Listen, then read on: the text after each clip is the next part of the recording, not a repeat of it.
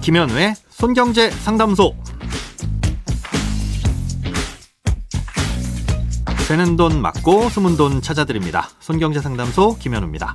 저축, 보험, 대출, 연금, 투자까지 돈에 관련된 고민이라면 무엇이든 맡겨주세요. 오직 당신만을 위한 맞춤 상담. 먼저 오늘 사연 만나봅니다.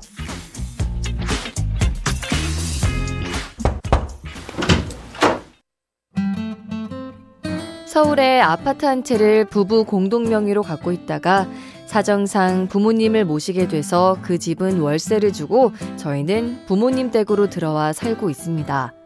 당시 아파트 공시 가격이 7억 중반이었고 1세대 1주택이라 세금이 없어서 따로 신고를 하지 않고 있었는데요. 올해 확인해 봤더니 집값이 많이 올라서 공시가가 9억이 넘어 버렸습니다. 집값이 오른 건 좋지만 여러 가지 문제가 생겼네요. 저는 지금 직장을 잃어서 건강보험이 아내의 피부양자로 되어 있는데 이것 때문에 박탈이 되는 건 아닌지 걱정입니다. 또 9억이 넘으면 신고를 바로 했어야 하는 것인지 아니면 계약을 갱신할 때인지도 궁금하고요. 전세로 바꾸면 괜찮다고 하지만 월세를 부모님 생활비로 드리고 있어서 그러지도 못합니다. 손경제 상담소에서 도와주세요. 2019년부터 한 해 동안 발생한 주택 임대 소득에 대해서는 그 금액이 얼마든 국세청에 임대 사업자로 등록을 하고 소득에 대해서 신고를 하는 게 의무입니다. 예, 다만 1주택이면서 공시가가 9억 원을 초과하지 않는다면 뭐 월세가 얼마이든 과세하지 않는데요. 이렇게 중간에 집값이 올라서 9억 원을 넘는다면 그때부터는 대상이 되는 것이기 때문에 사업자 등록도 하고 신고도 해야 됩니다. 아, 그럼 언제부터 신고를 해야 되는 것인지 이 신고를 하는 시점에 대해서 질문을 주셨는데요. 이 집값이 9억 원을 넘었는지 안 넘었는지의 판단은 과세기간 종료일 또는 해당 주택의 양도일을 기준으로 판단합니다.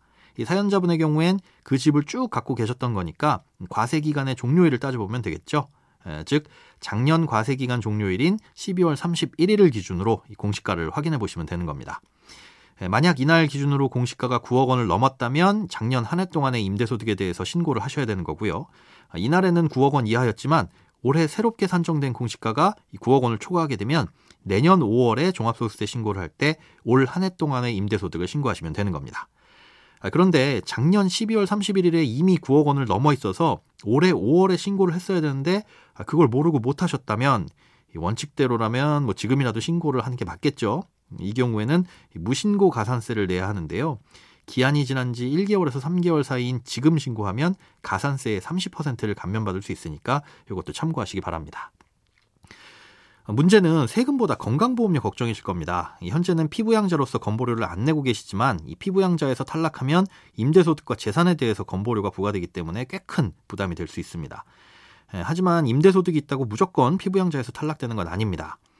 임대소득은 연간 2천만 원 이하라면 뭐 분리과세와 종합과세 둘 중에 하나를 선택할 수 있는데요. 복잡하니까 결론만 추려서 설명드리자면 분리과세를 선택했을 경우에 월세가 연간 400만 원 이하라면 낼 세금이 없고요. 그렇기 때문에 건강보험 피부양 자격을 그대로 유지할 수 있습니다. 아, 그런데 400만 원을 초과한다면 이건 좀 골치 아픈데요. 이 경우에 거의 유일한 방법은 임대사업자를 아내분의 명의로 등록하시거나 공동사업자로 등록하시는 겁니다. 아, 이렇게 한 후에 임대소득을 아내분 쪽으로 신고하시면 아내분이 그만큼 소득세는 내더라도 이 사연자분이 피부양자에서 탈락하실 걱정은 없습니다. 또 아내분은 직장 가입자이기 때문에 연간 임대 소득이 3,400만 원을 넘지 않으면 건보료도 올라가지 않고요.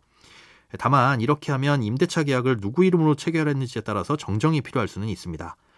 그리고 엄밀히 따졌을 때 임대소득의 절반은 사연자분의 것이잖아요. 그런데 이걸 전부 아내분 쪽으로 돌리셨으니 이건 증여에 해당하고요. 임대소득이 크거나 다른 재산을 혹시 증여하셨다면 증여에 대한 부분은 따로 좀 살펴보셔야 됩니다. 크고 작은 돈 걱정 혼자 끙끙 앓지 마시고 imbc.com 손경제상담소 홈페이지에 사연 남겨주세요. 검색창에 손경제상담소를 검색하시면 쉽게 들어오실 수 있습니다. 여러분의 통장이 활짝 웃는 그날까지 1대1 맞춤 상담은 계속됩니다. 돈 모으는 습관 손경제상담소 내일도 새는 돈 맞고 숨은 돈 찾아드릴게요.